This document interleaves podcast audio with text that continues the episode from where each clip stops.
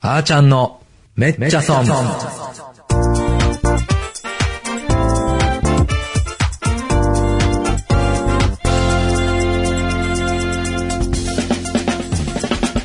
皆さんこんにちは、パーソナリティのあーちゃんです。今週も始まりました、めっちゃ損。この番組は成功の陰に失敗あり、めっちゃ損したことのある様々な分野のゲストをお招きして、その失敗談の中から得た教訓をシェアしようという番組です。今日も未来は小さな一歩から、あなたのこれからを応援する放送局、これから放送局よりお送りいたします。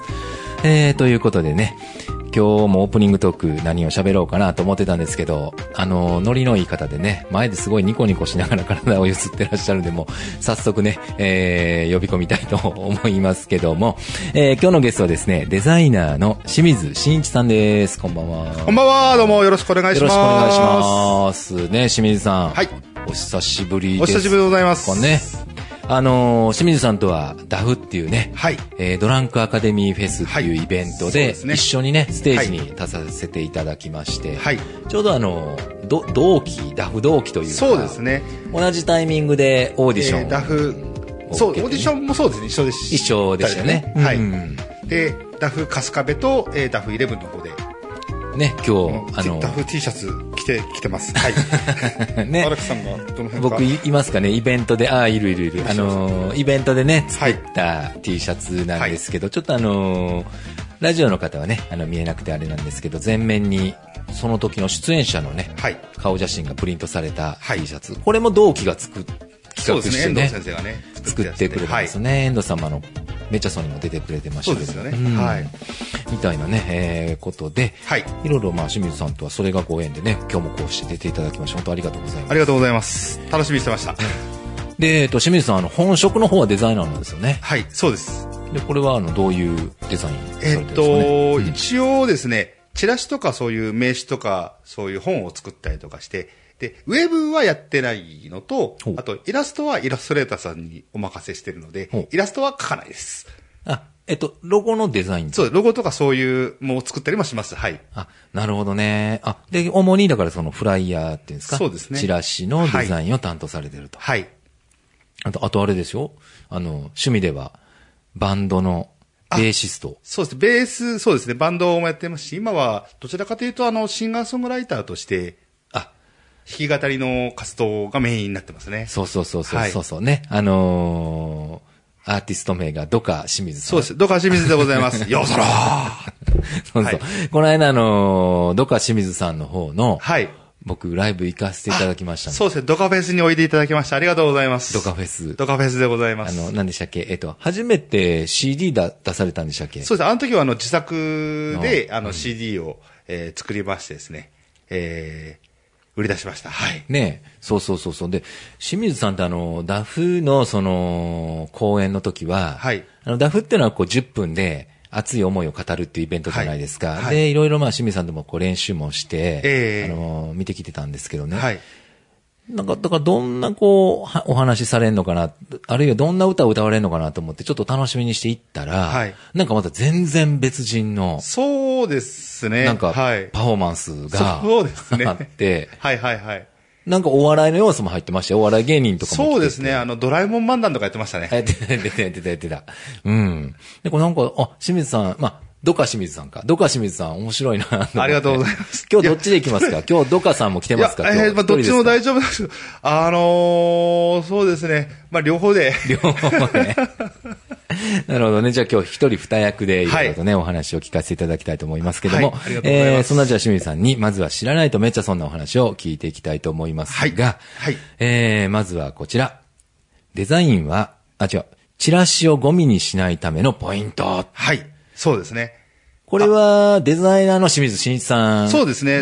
まあ、一応、ドカ水。清水の方でも一応、そういうのは全然話はできるんですけれどあでもきるんですか、はいあの、結局、まあ、音楽活動をしててもそうですし、あの、まあ、ダフとかのメンバーもそうなんですけれども、やっぱりみんな自分でこう、やりたいことの告知のチラシとか作ったりするんですよね。あ、しますね。うん。で、そういうのを作った時に、やっぱり人に見てもらうためのコツみたいなのがお話しできればなと。ほう。大体こう、もらったチラシってやっぱりいらなかったらゴミになっちゃったりするんですけども、やっぱりこう読んでもらう時のポイントっていうのがあるんですよね。ほう。そういうのをちょっとお話できればなと思うんですなけるほどども。なるほどはいあ、大丈夫ですか大丈夫ですよ。だっはて、いもうそれ聞きたいですもん。ああ、そうですね。んだからこれまず一番最初に大事なのがですね、はいえーっと、画面、要するにパソコンとかそういうものの中だけでデザインを完結しないっていうことが大事なんですね。はあ、はあはあはあはあはえーまあ、ポイントとしては、どこでそれを使うのかっていうことを想定しないと意味をなさないものになっちゃうんですね。あ。ああ、なるほどね。あのーまあ普通は明るいとこが多いですけど、はい例えばその、あそう特ですにライブとかでしたら、ちそょうっとですねこう、薄暗かったりとか。ライブハウスですとか、そういう、まあ、なんとか市民会館とかで見るような雑誌、あの、フライヤーを作ることが多いんですけども、ちょっと薄暗かったりするんですよね。で、そんな中に、こう、目立つ色、例えば暗い中でこそ目立つ色ってあるんですね。おー例えなるば、青いバックに白抜きの文字なんていうのはすごく暗闇の中では目立つんですね。ほどへえ、あ、そうなんですか。はいへえ。逆ほうほうほにう白の、白地に赤でも黒でも青でも同じにしか見えないんですね。暗いとこだと。ああ、まあまあ確かにね。ええなるほど、なるほど、なるほど。で、赤と緑ではすごいコントラストだと思っても、もう結局暗いライブハウスとかと同じ色にしか見えなかったりとかするんで、ああ、なるほどね、はいだからその、パソコンの画面で受ける印象と、はいやっぱ全然変わってくるから、はいまあそれを意識して、はい。あの、作らな、作らないと、そうなんですよ。それとか、あとは、あの、自分の持ってるパソコンのプリンターですか。プリンターの性能もありましてですはいはいはいはいうんうんうんうんうんね、インクジェットプリンターで、逆にその今言った、えー黒字に白抜きなんてやると、インクジェットプリンターにも限度がありますんで、結構ゾワゾワになっちゃったりするんですよね。ああ、確かにね。ええうんうんうん変なラインが入っちゃったりとかするんで、そういうとこはやっぱりちゃんと、こう、プロに頼んでいただくのが一番ではないかなと。なるほどこういう点でねございます。なるほど。あのーね、またこう画面で見るとね、印刷するのでも違ってきますしね。違ってきなまるほど、ね。あとは、その、やっぱり、プリントアウトをしてみるっていうことが一番大事なところでして、で、あの、これって例えばだから、どこで使うのかっていうところで、手で持ってみるフライヤーに、あの、まあ、そういうところとか、どこに貼るのもそうなんですけども、親指でやっぱり持つんですよね、親指を使って。まあそうですね。うんうん。で、必ずその親指の位置を意識したデザインをしないと、ああ、まあ大事な情報が隠れてしまうみたいな。あの、指でやっぱり持つとかが隠れてしまったりとか、読むのにいちいちこう持つのを変えなきゃいけないとかすると、ああ、やっぱり持ったままじーっと読んでもらう方が、じーっとこうじっくり情報がいろんなの入ってきたりしますし、あとはその、どこかに貼るなんていう時に、ぎっしり情報が詰まったりなんかしてますと、あの、大事なところにこう画鋲なんか刺さなきゃいけないことになっちゃったりしますし。なるほど、なるほど。ね、あのー僕もよく言うんですけど、本当にあの、捨てる勇気っていうかね、なんか詰め込んでるのってこう結構自己満足になりがちそうなですんねで、はいはいはいなんかこう思い切ってちょっとこう空白をそうですね。入れて、やっぱりこう見る人に優しい。はい。空白もデザインのうちなのうちで。なるほど。はい。なるほどね。いや、いろいろ、やっぱさすがね、プロのデザイナーありがとうございます。あの ね、あの、おっしゃるアドバイスだなと思いますけどね、あとはやっぱりその写真とかどこに置くかとか、そういうこう大事な情報とかどこに置くかっていうのはやっぱり目線の流れですか。人のやっぱり目線の流れって必ずこう Z を描くような感じで動いていくはいのはいはいうんうで、んその折り返しの部分のところにこう、いい写真載っけたりとか、えー大事なこういう情報、例えば QR コードもそうですし、クーポン情報とか、そういうのを置いたりしますよね。ああ、なるほどね。はいまあ、パッパッパッと見て、はいやっぱり興味あるかないかって判断しちゃいますもんね。そうですね。なるほどね。まあ、そこをだから常に意識して作られてるってことですよね。はい。なるほど。だから逆にあの、今も自分で、そのパワーポイントとか使って、資料とか、そういうチラシを作る場合も、ちょっとそういうところを意識するだけでだいぶ効果のあそうでするねチラシができるよという。 あとはやっぱり、え作ったものを人に見てもらうっていうのが一番大事ですね、あなるほどね、実際ね。はいはうん、なるほど、なるほど。それがそうかもわかんないですね。そううん。で、どうって聞いてみて、意見を聞くっていうのが大事なんですけど、ここで一番大事なのがおう、そうだ、思い出した。ここで一番大事なのが、意見を聞くっていうことと、言う通りにするっていうことは違うので、ほう。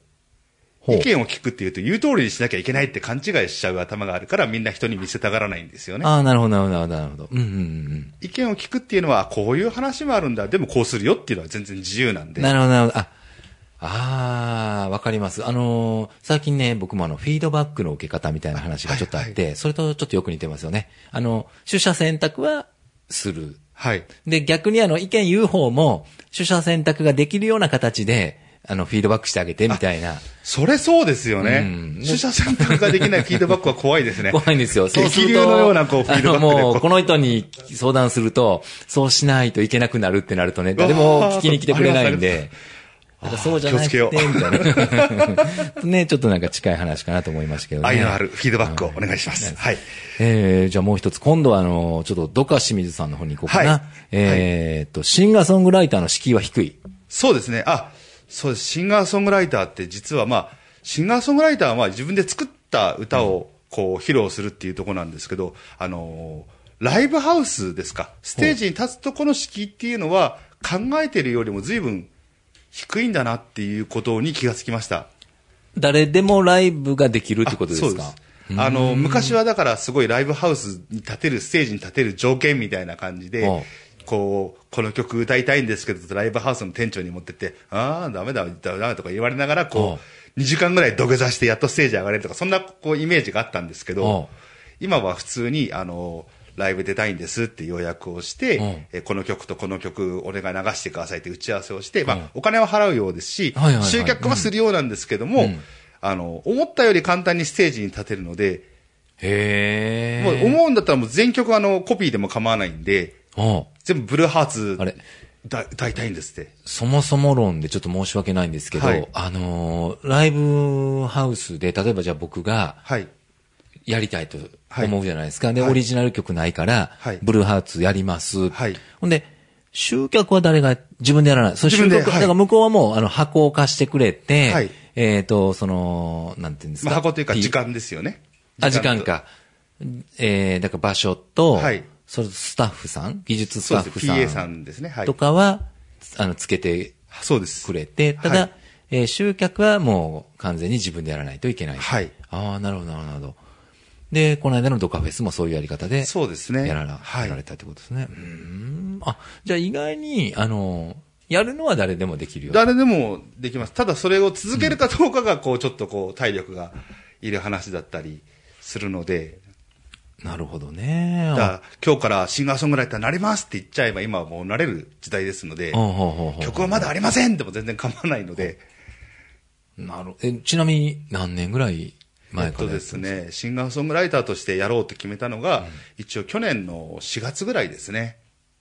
え、去年の4月まだ1年過ぎたぐらいえそんですな。んなんですかそれまでもうえ、あの、バンドとしてはい曲は作ったりはしてたんですけど、あ、そうかそうかそうかそうか。あ、シンガーソングライターとしては、まだは1年。そうですね、1年過ぎたぐらいですね。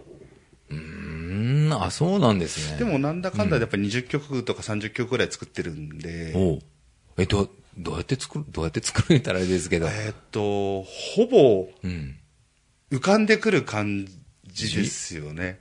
え、その、なんかほら、リズムとか浮かんできたら、はいなんか、あの、録そう音でしす。とくんですか今もう本当アプリとかすごい超いいのがあるんで、ええそのまま録音してとか、あとはなんかこういうことを歌いたいなとかなんかこう思ったことをなんか歌詞歌詞だとかそういう、ほぼあれですよね。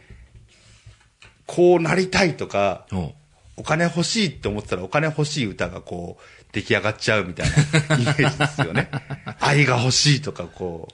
え、それは、まずそう思うわけですかその、はいその、思うことによって、こう、いろんなそう感情とかが湧口きずさ上んがでっくて。ると、なんでお金が欲しいのかとか、なんで愛が欲しいのかとか、ああ。いつまで愛が。が欲しいのとか、誰の愛が欲しいのかとか、おーだんだんだんだんこう肉付けされてきてああ、だんだん愛ってなんだろうとかそういう世界に旅立ったりとか、ああこう愛がこう寄せては返す波のようにみたいな、がもう出てくるんですか自だ然んに。だんだんだんこう世界が出来上がってくるんで。へえ、えーそれを書き留めとくんですかもうアプリにこう。あアプリっていうか。もうその状況によりですよね、やっぱり。あの、絵を描くようにこうだんだん出来上がってくるので、おう本当に歌詞をノートに書いたりとか、あとはそういうパーツパーツを普段から取っとくんですよね。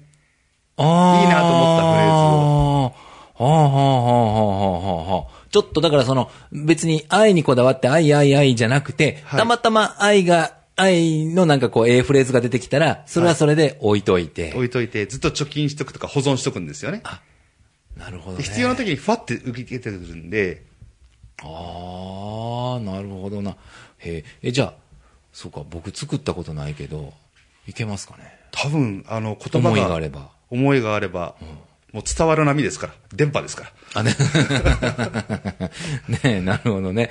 ああ、そうですか。ちょっと一回やってみようかな。なんか、ひあのー音楽はほんまにね、あのーコツはですええね、替え歌です。え、替え歌そうです。の、え、替え歌を、替え歌を作ってるとおう、だんだんだんだんその曲同じような感じでフレーズが浮いてきますんで、替え歌で歌手が書けるようになったら普通の作詞はできます。あ、え、そのあるじゃあ歌を、愛をテーマにした歌詞に変えてみようとか思うってことですか最初そこからで全然大丈夫だと思いますあーよ。それで通して作れるようになったら作詞は理論上はできるので、なるほど、なるほど、なるほど、なるほど、はいなるほど、なるほど。なるほど。であとは、まあまあ、曲の方が難しいんでしょね。そこはもうプロにお願いしてみたいなあ あ、そこはね。なるほどえ、でも清水さんは曲も作れるんでしょ曲も作りました。曲のが先ですね、どちらかというと。あ、メロディーとかリズムが浮かんできて、それが浮かんできて、うんで歌詞はやっぱり本当にもう痩せるぐらい書きますね。え痩せるぐらい。 痩せてないですけどええちょっと待ってください、待ってください。その、曲がまず出来上がるでしょはい出来上がったら、その曲に合うように歌詞を書はいくんですか、書くんです。その、こういう歌にしたいとか思って思いついたものとか、こういうことを伝えたいと思ったことを歌詞にこうだんだん乗っけていったりとかして、今日はこの歌にしようみたいな、はあ、ええこういうなんか、出会いについて歌ったけど、自分の娘がこう育っていく出会いについて歌ってみようみたいなことを考えながらやると、だんだんだんだんこう、骨組みが出来上がって肉がついてみたいな。ああ。それでできたんが、あの、ご機嫌ようそうですソロご機嫌要素ですね。ね。はい。あ、ちょっと、ちょっとそう、今、結構熱い思い聞いたん で、あの、この間 CD 僕ね、は買わいせてただたんでありがとうございちょっとそういう一回、あの、目で、もう一回聞いてみそうまですすわ、あこのれ。ええ CD でご機嫌要素郎の方はあの長女に当てて作った歌で、おうもうだいぶいい感じの方は次女に当てて作った歌なん です よだいぶいい感じの方は、なるほどね、 わかりました。ちょっとだいぶいい感じの方も合わせて聞いてみますね。はいありがとうございます。えーっと、ちょっとね、どんどんどんどん、こう、どか清水さんはいが熱くなってきたんで、ちもょっっとと膨らいませろいろ、ていきやいたやねいやいやいやいすいまや、このちょっと、おいや、面白かったです。あの、作曲とか僕やったことないんでね。はいえーまだまだあの、お話をお聞きしたいんですけども、ちょっと一旦ブレイクを挟みまして、はい後半もよろしくお願いします。ろしくお願いします。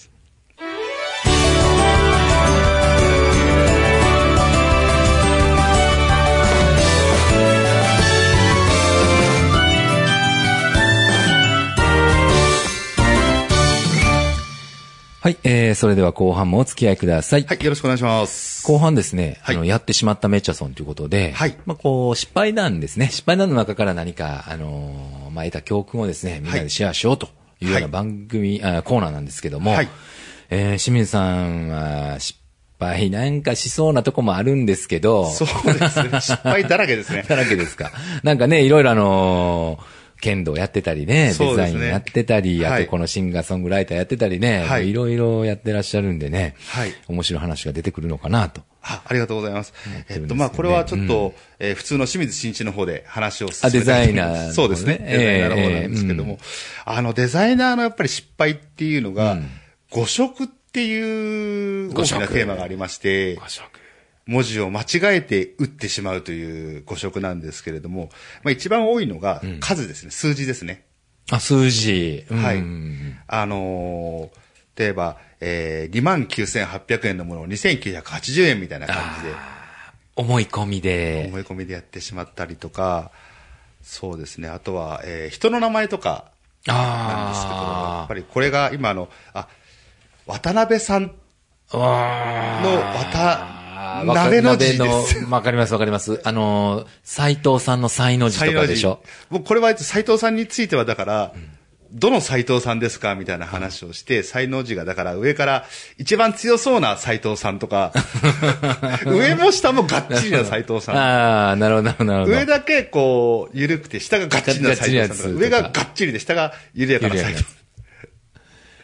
あー確かに。あーそういうのありますよね。あります。あのーあれもあるでしょその、感じにない、ないやつっていうか、吉田さんの吉の下の長いやつとか。そうですね吉野家の。あそうそうそうそうそうそう。あれはもう、今、前の Mac のソフトではあったんですけど、今ないので全部削除してます。あ、やっぱりね、ないんですよね、あれな入いっでてすないとかで、。これはあの、地域によっても全然違うんですよね。あー関東で多いのかとか、吉田さんの吉の字が関西で多いのかとか、いろいろそういう傾向性もあったりして、面白かったりするんですよね。なるほどね。あでともは、これ、あのー僕、ホームページのは、いちょっと、ディレクターとかやってたんでね、はいはい。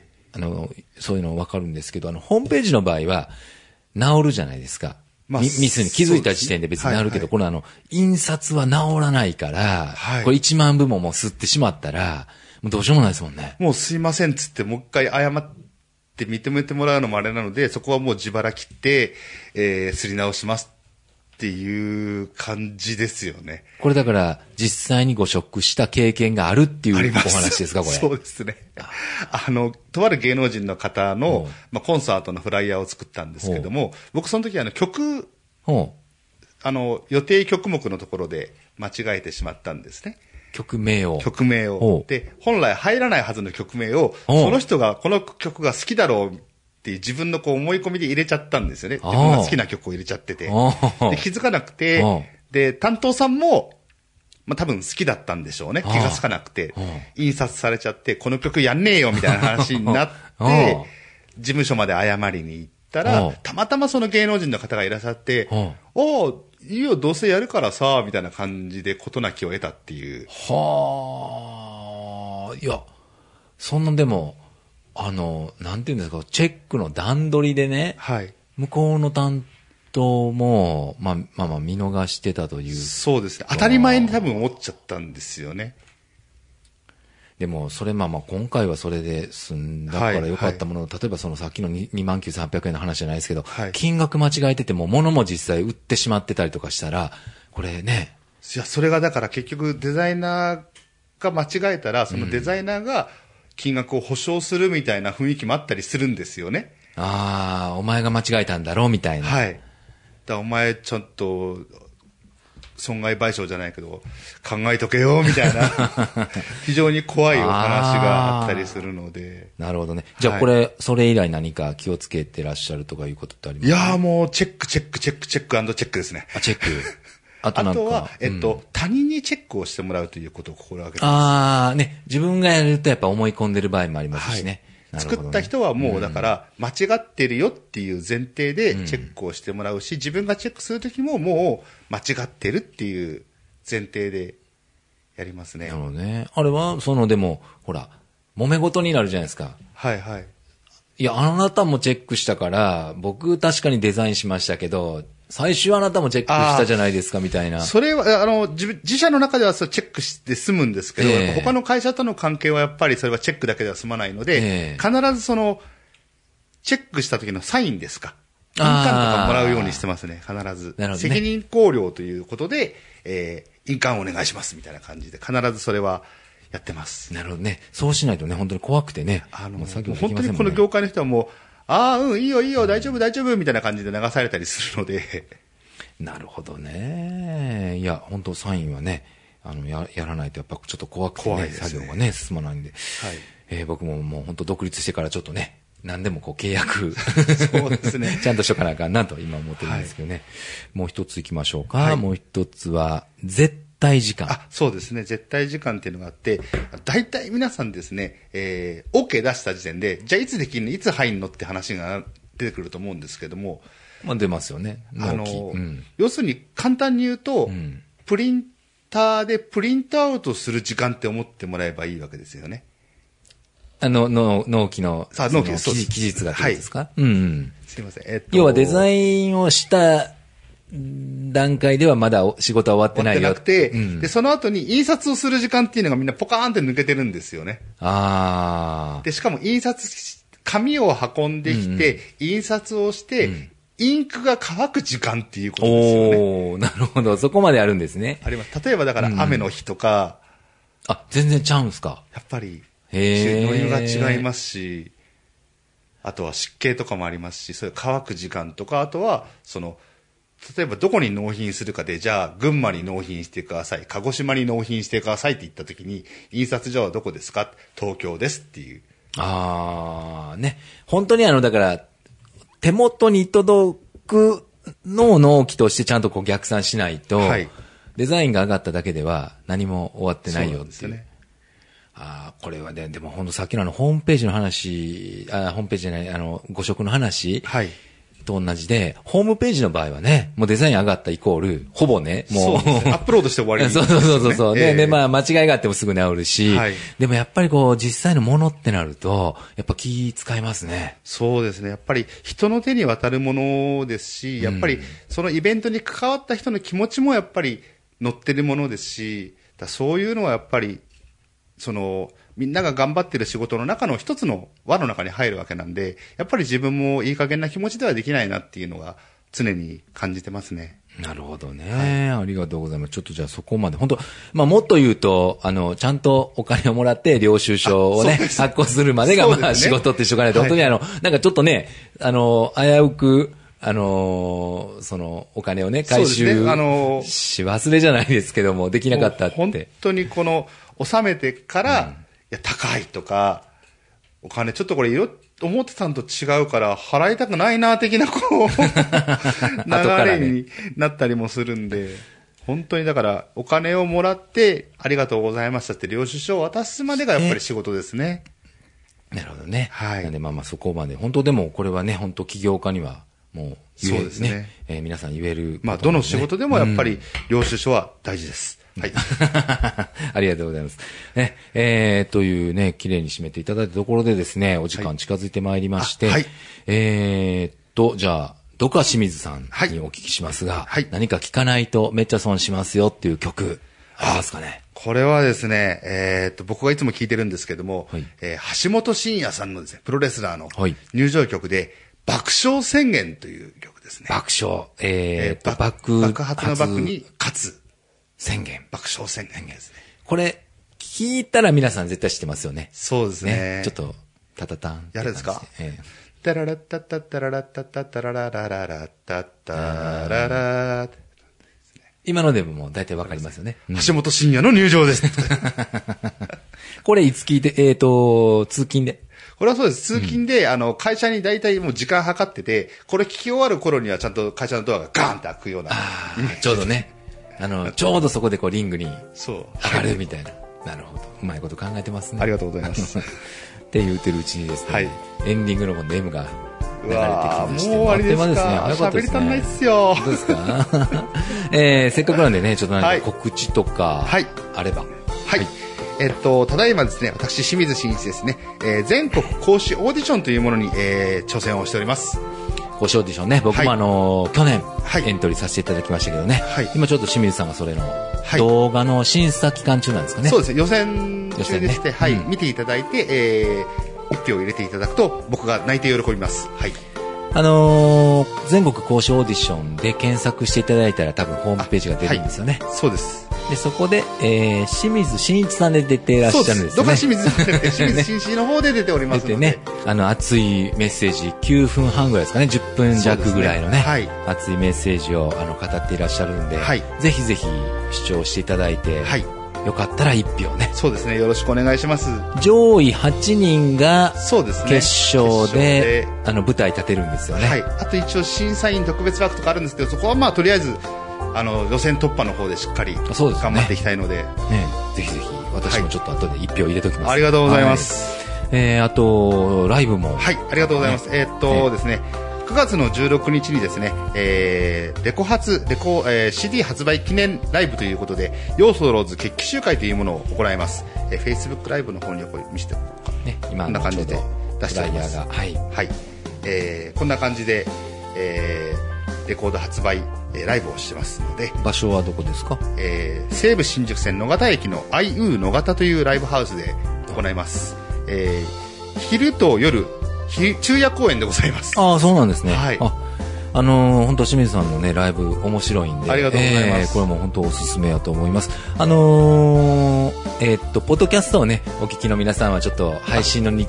程あが、そうですねえ来月になってしまうので、はい間に合いませんけどね、ぜひあの、Facebook ライブをね、おはい聞き、おえーていらっしゃる方は、9月16日、まだ間に合いますので、ありがとうございますぜひ、ぜひ、えー、ね、もう来ていただければ僕が泣いて喜びます。 本当に中張るんで ね、えーあの行ってね、えー確かめて、号泣ですねえー見 見られてはいかがでしょうか、はいえーということで、今日も楽しいお話ありがとうございました。ありがとうございましたえー今日のゲストはデザイナーの清水慎一さんでした。ありがとうございました。ありがとうございましたはい。えーいかがでしたでしょうか今週のめっちゃソン。来週も素敵なゲストをお招きしてお送りしますので、お楽しみに。では、さようなら。さよなら。